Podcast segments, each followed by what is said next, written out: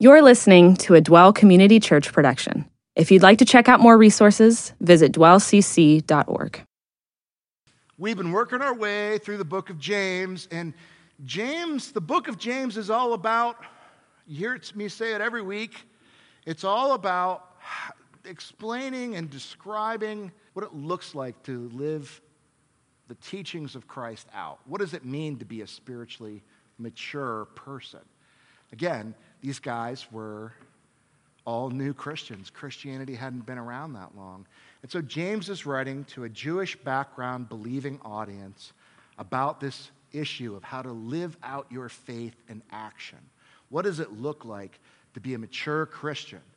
And he's talked about how we trust God during suffering and temptation, how we treat people impartially, that all people have equal value, how our faith is a faith that affects the way that we live and what we do and how we treat other people. Last week we talked about the mature Christian is reserved in their speech, not meaning stuffy and uptight or something like that, but meaning careful about their word choices and understanding the power of the spoken word to either build or destroy and set the course for your life the way you talk to people has a major impact on the quality of your life and the lives of the people you interact with. And then tonight, he gets into this issue of understanding God's ways. God is not like us. He does not prioritize things the way that we prioritize them. He does not think about things the way that we think about them. But his way is better than our way. And so he really goes in and kind of compares and contrasts these two different ways the way of the natural man and the way of the God of the universe, and how God wants to win us over into his way because it's better for us.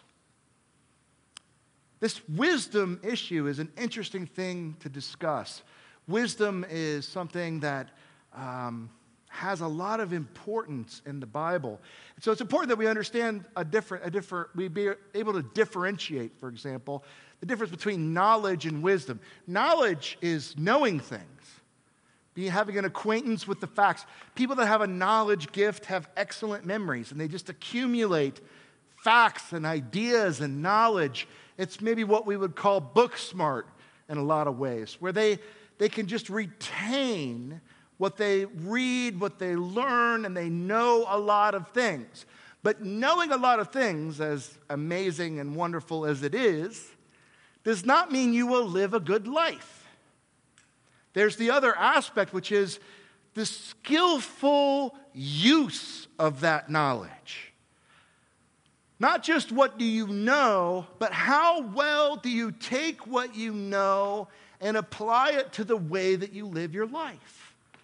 That's really where we're talking about wisdom, the shrewd application of knowledge. You may not know as much as other people, but what you do know, you can do a lot more with it to live a good life, to live in a skillful way. And the Bible is filled with this kind of wisdom, wanting us to understand how to navigate the complicated world that we find ourselves in. So, wisdom is the skill of living a good life. I like Warren Wiersbe in his commentary on Proverbs, which is the ultimate wisdom literature.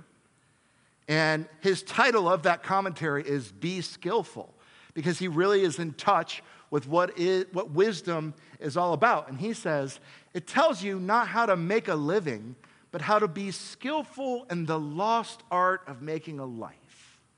That's what wisdom is.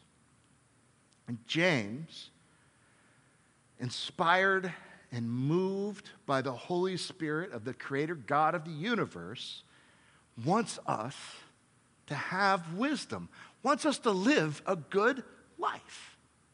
So he starts out then, we stopped, we left off at chapter 3, verse 12 last week. We pick right up at 13. He says, Who among you is wise and understanding?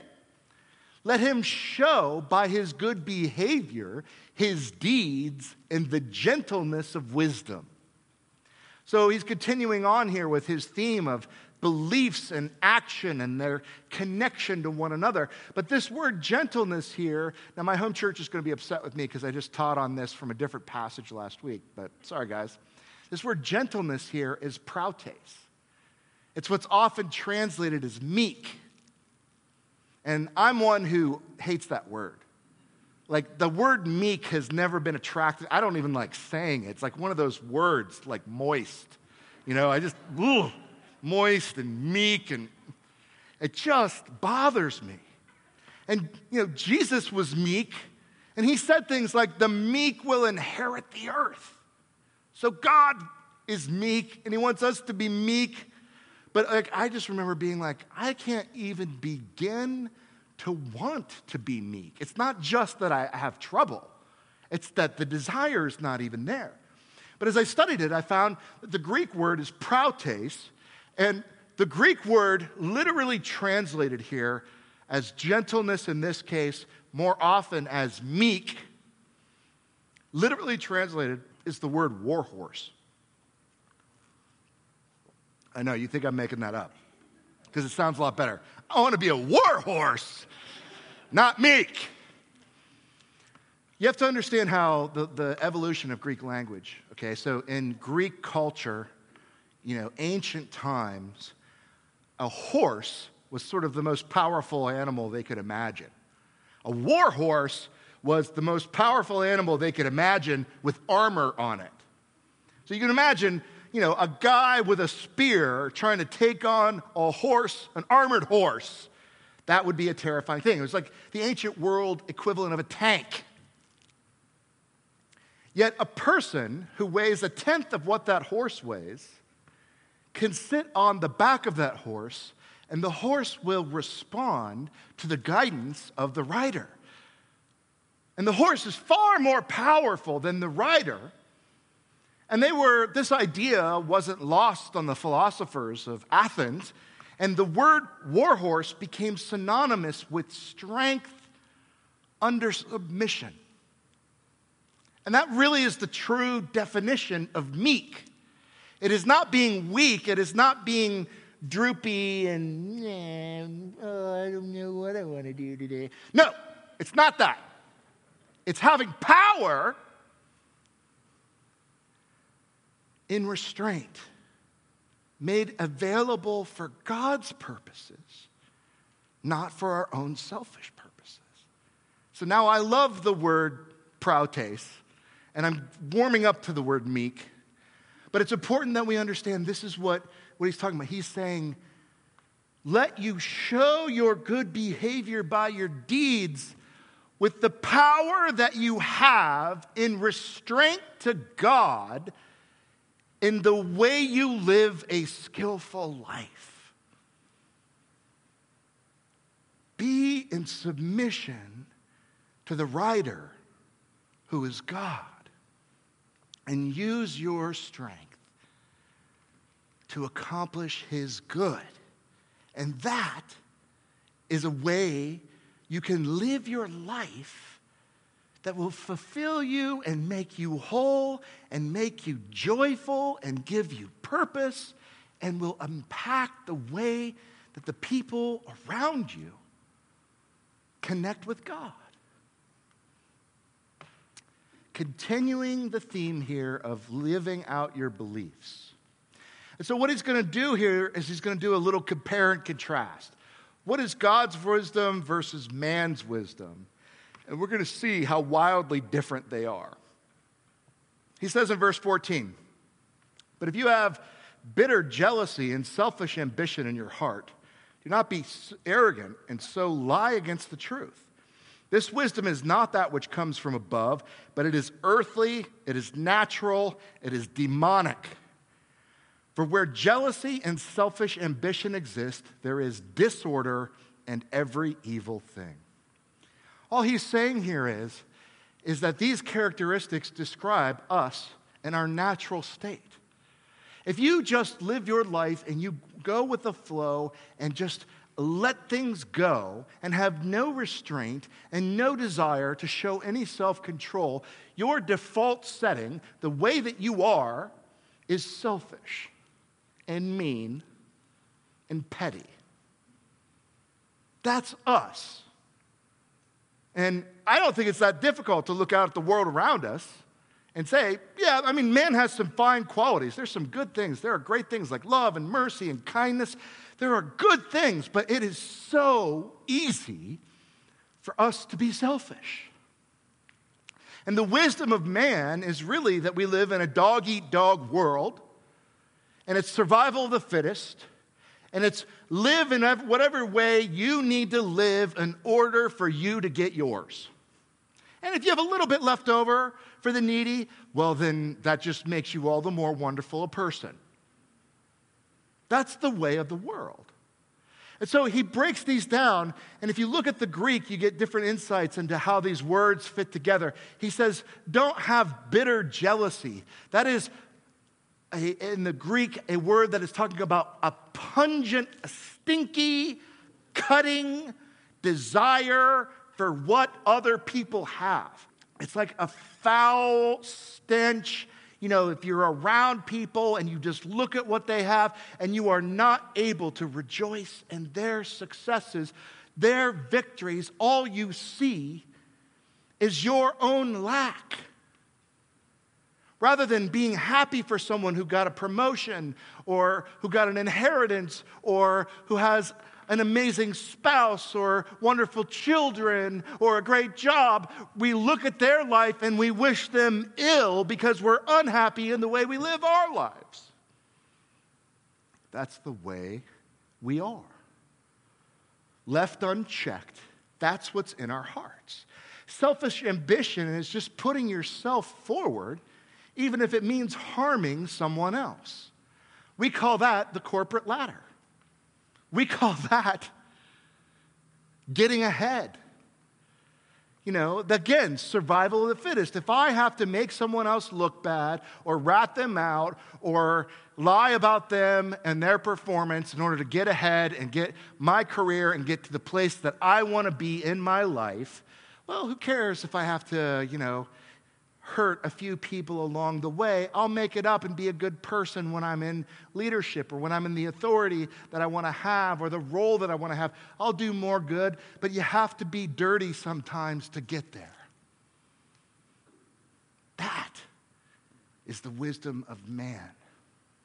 Arrogance in the Greek, what, what, it really means is boasting superiority over others, believing that you are better, that you have more value than other people, and you are prideful at your own wisdom. Not only do you think you're better than everyone else, you think you know better than everyone else.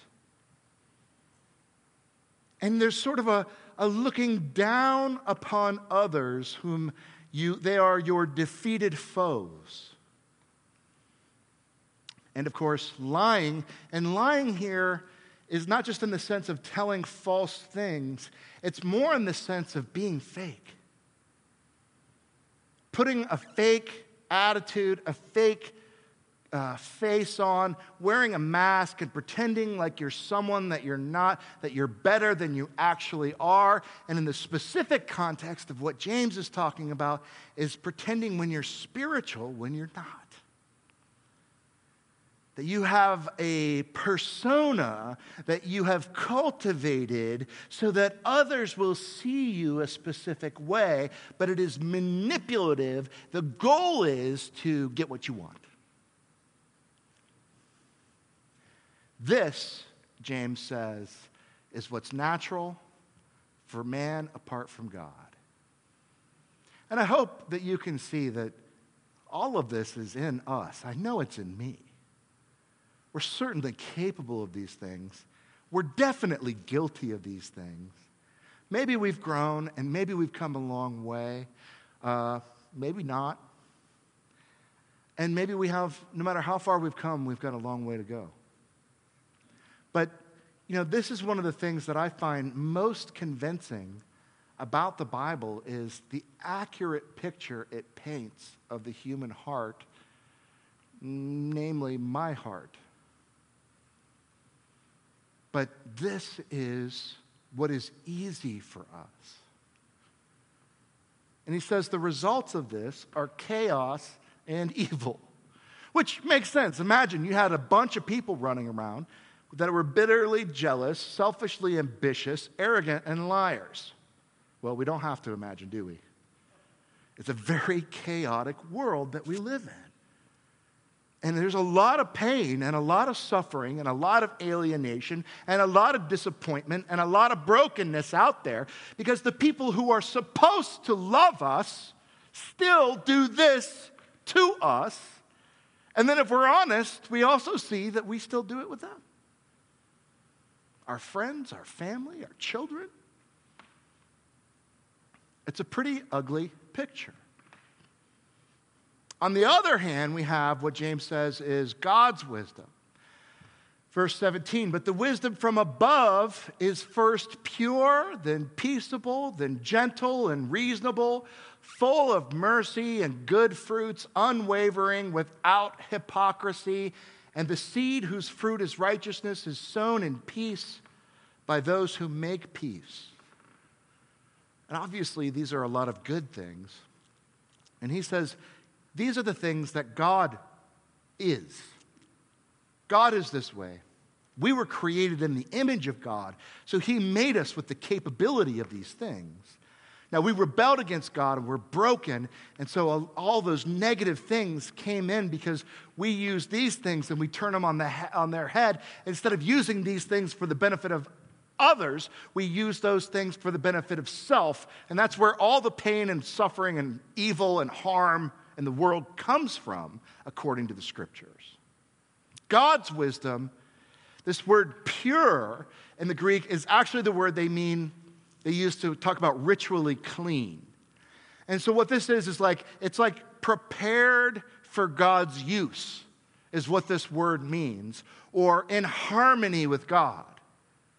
So if you think of like evil as sort of like dirt or filth, it's saying that this is devoid of that filth. It's prepared and ready and available for God's purposes, and it is beautiful and it is lovely to Him.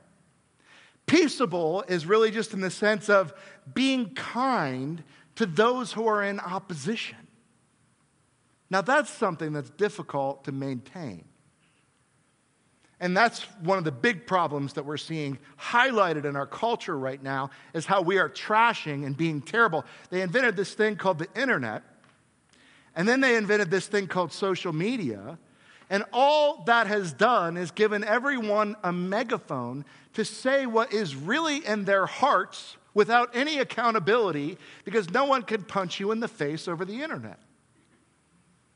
The problem really isn't that we are more selfish and more troll like than we used to be.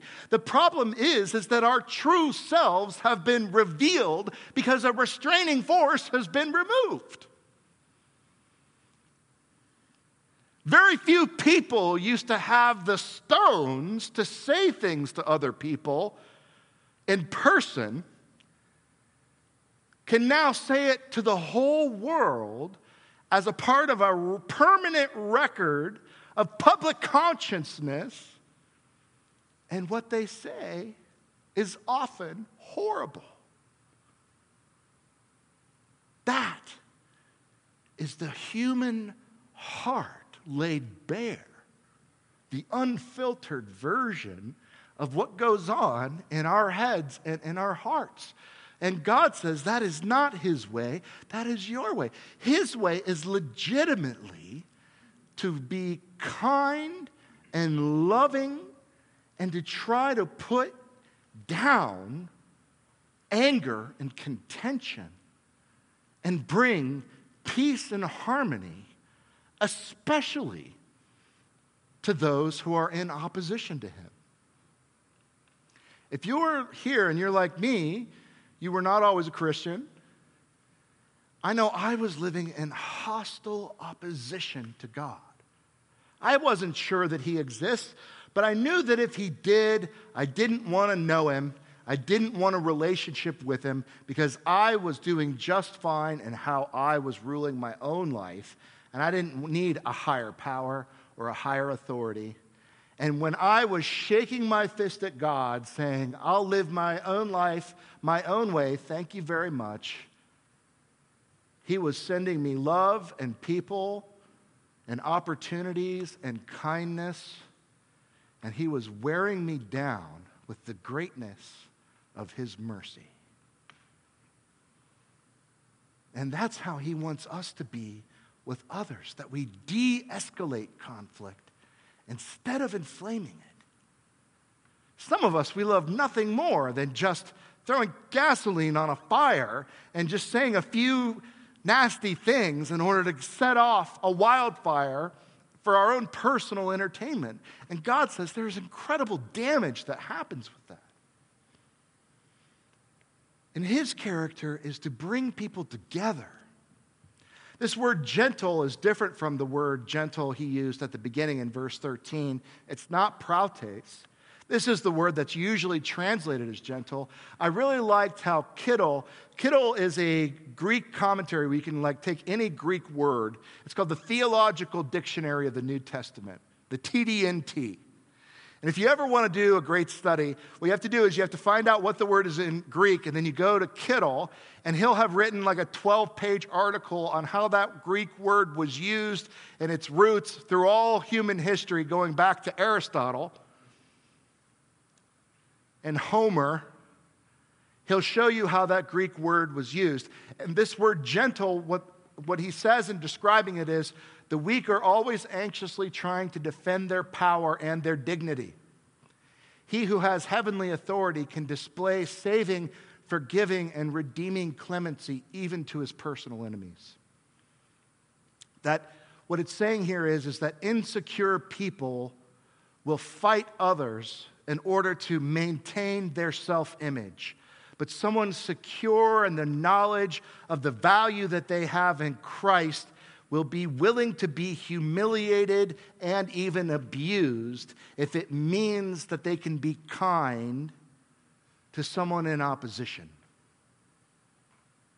And that is what God is like. Reasonable. You know, I think of reasonable and I think of this is, uh, this is uh, the idea of just, you know, being rational, uh, but has a little more nuance here. It's really in the sense of open minded able to be reasoned with. That you're not stubborn and stuck in one position, and despite the evidence, you'll never consider any other point of view. That you have a certain degree of flexibility because your ultimate goal is the truth. And if new information comes in that affects your view of the truth, then it creates an opportunity for you to consider changing your position. Basically, it means that you're able to be persuaded by a good argument that you're not stuck in your ways, thinking only one way, but in humility, you have an understanding that you can learn and that you can grow. And your ego is not wrapped up in being right. And finally, merciful in the sense of goodwill toward the miserable and the afflicted, moved in compassion towards others who are suffering and a desire to help them and do something about it. There they are, next to each other in all its glory. The wisdom of man, bitter jealousy, selfish ambition, arrogance, and lying, us without God, God without us, pure, peaceable, gentle, reasonable, and full of mercy. And God's call to us is consider my way. Two paths, and we move back and forth between them all the time. But we can, with God's help, become more like Him by understanding the way that He views the world, by the way that He understands. We need to see things through God's eyes. You know, when you see other people and they're annoying you or they're cutting you off in traffic or they smell bad and you're stuck in a line behind them, or whatever it is that's got you up in a tizzy thinking about how terrible and what a despicable and disgraceful human being you're in contact with, God says, I died for that person. That is my child, and I love them the same way I love you. And what if we walked around with that perspective of our fellow man not just with the people that were easy to like, but especially with the people that were difficult. That's God's vision for us. Now, this is a good example where I, I think that the chapter breaks, you know, those were not, James didn't write. My letter to the, the 12 tribes abroad, chapter 1. That's put in later. And there's a chapter break here at the end of three, but I think this is a good example of where they did a bad job with the chapter break. Because he's just described all of these things, and then he moves immediately into what is the source of the quarrels and conflict among you? You see what he's doing? He's saying, So let's talk about you, my friends. Are you more like column A or column B? I hear there's some fighting and some quarreling among you. Let's examine what's happening. Is not the source of your pleasures that wage war in your members? You lust and do not have, so you commit murder. You are envious and cannot obtain, so you fight and quarrel. You do not have because you do not ask, and you do not receive because you ask with wrong motives, so that you may spend it on your own selfish pleasures. So we're to read these two different versions, these two different paths God's wisdom and our wisdom. And we're to ask ourselves the question where am I? Are you quarreling and conflict with others? Are your desires and lusts driving you in the ill treatment of other people? Are you obsessed with what you don't have? Are you hating people in your heart? Are you so envious of what others have that it leads you into conflict with them? And are you turning to God in faith and asking Him for help with these things? I think what's important to understand about this is that churches are filled with people who still act like natural men. James is writing to believers in churches all over the Roman Empire. And he knows he's not being specific to one church, one group of people. He knows that every people everywhere are characterized by these kinds of things, even Christians. And his point is to bring them to a place of humility and conflict with their own hearts, is to say to them, Listen, when we say this is the easy path, this is the natural path, this is the default setting of the human race, we are talking about you and me.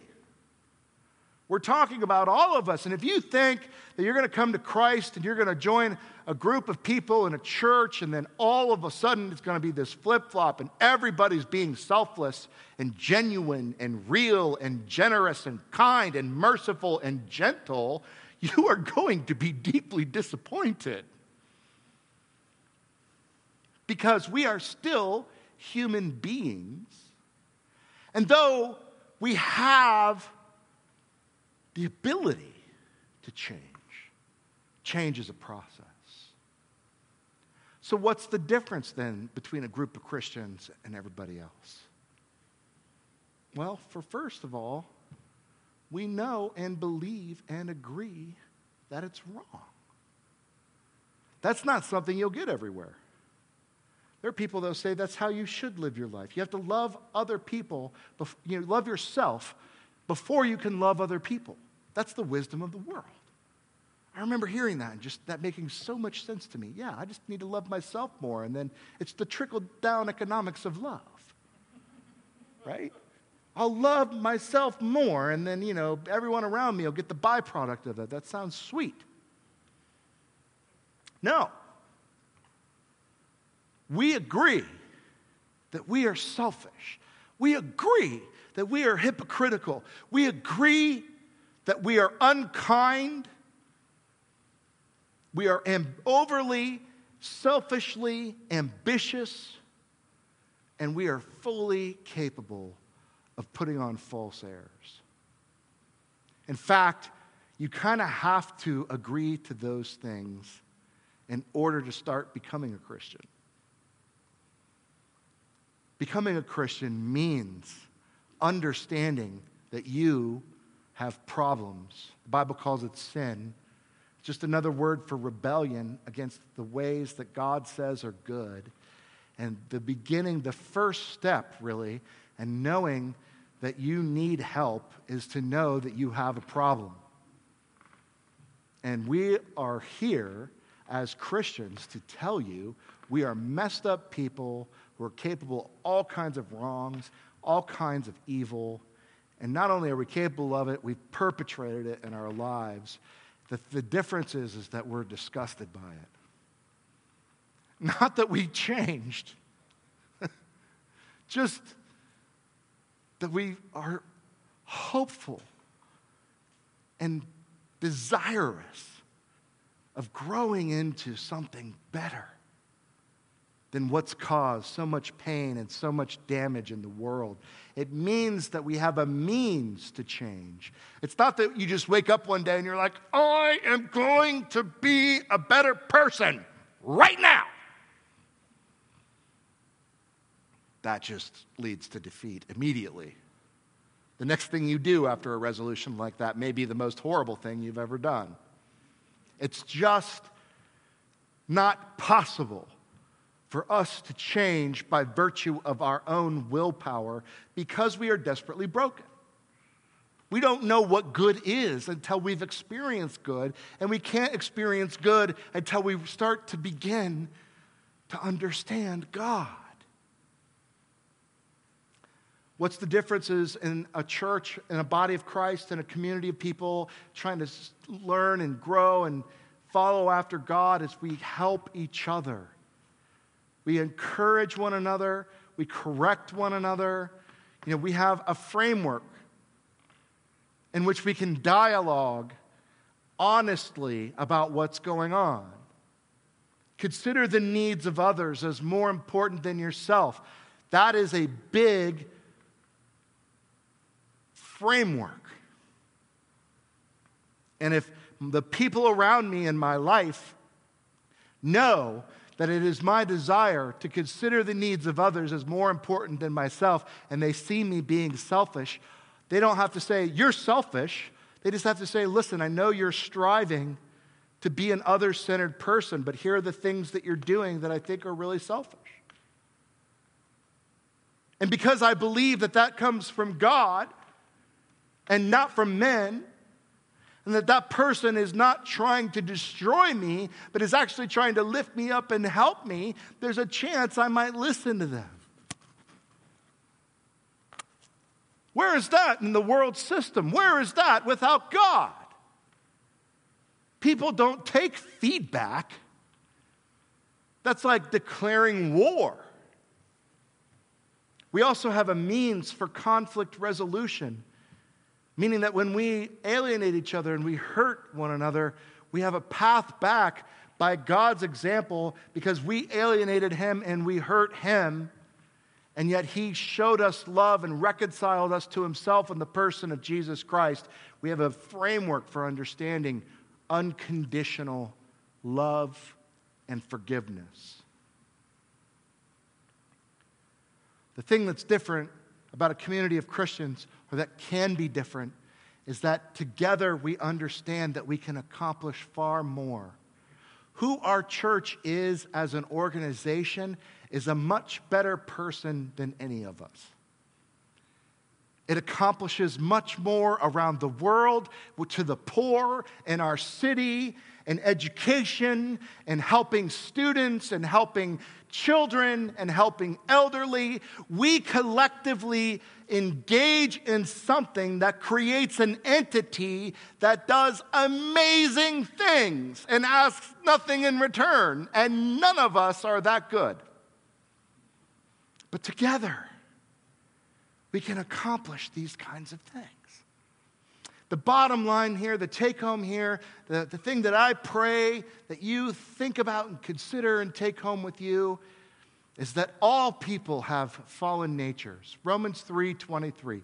All have sinned and fall short of the glory of God, but that it is the love of God that can lead us to repentance. Romans 2 4.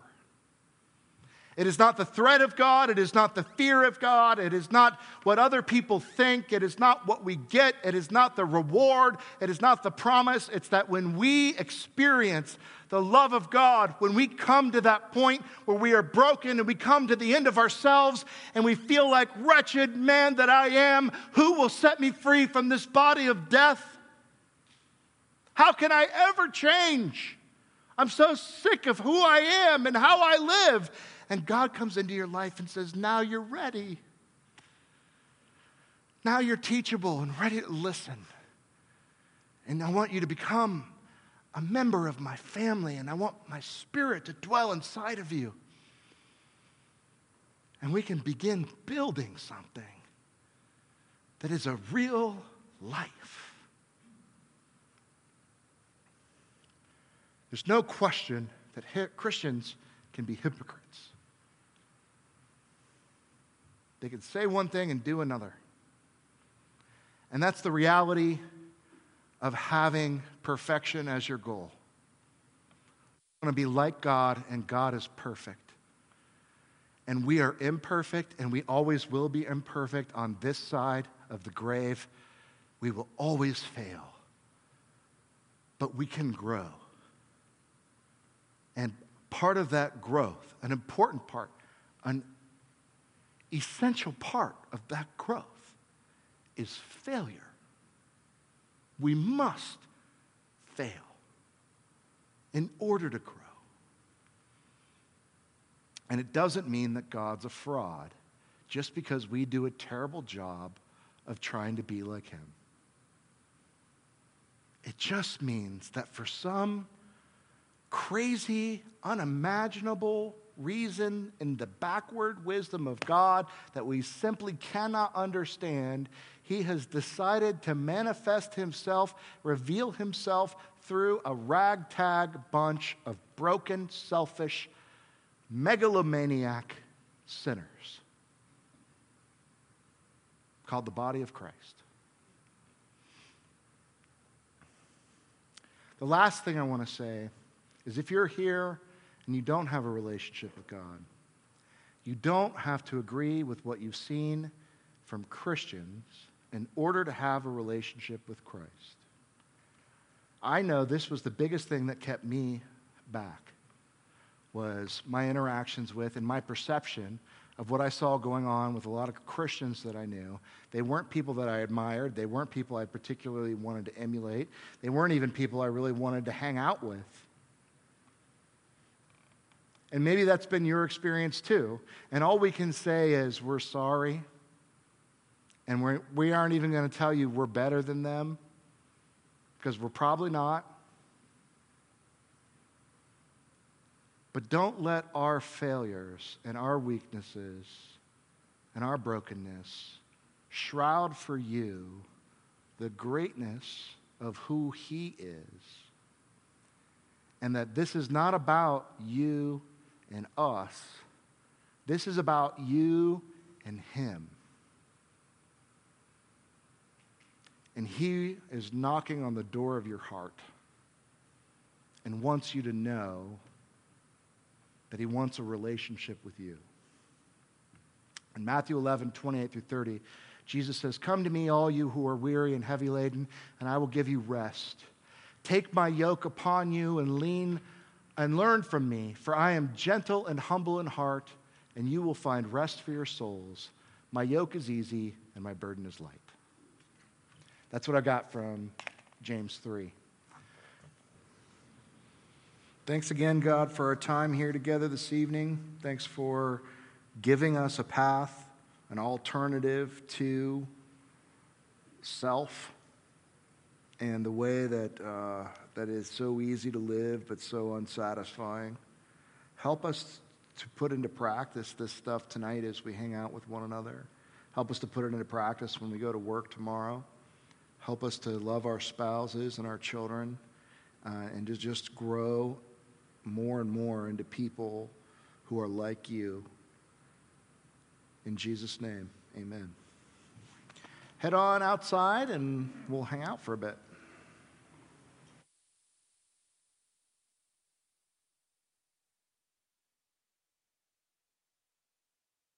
Thanks for listening. This has been a Dwell Community Church production.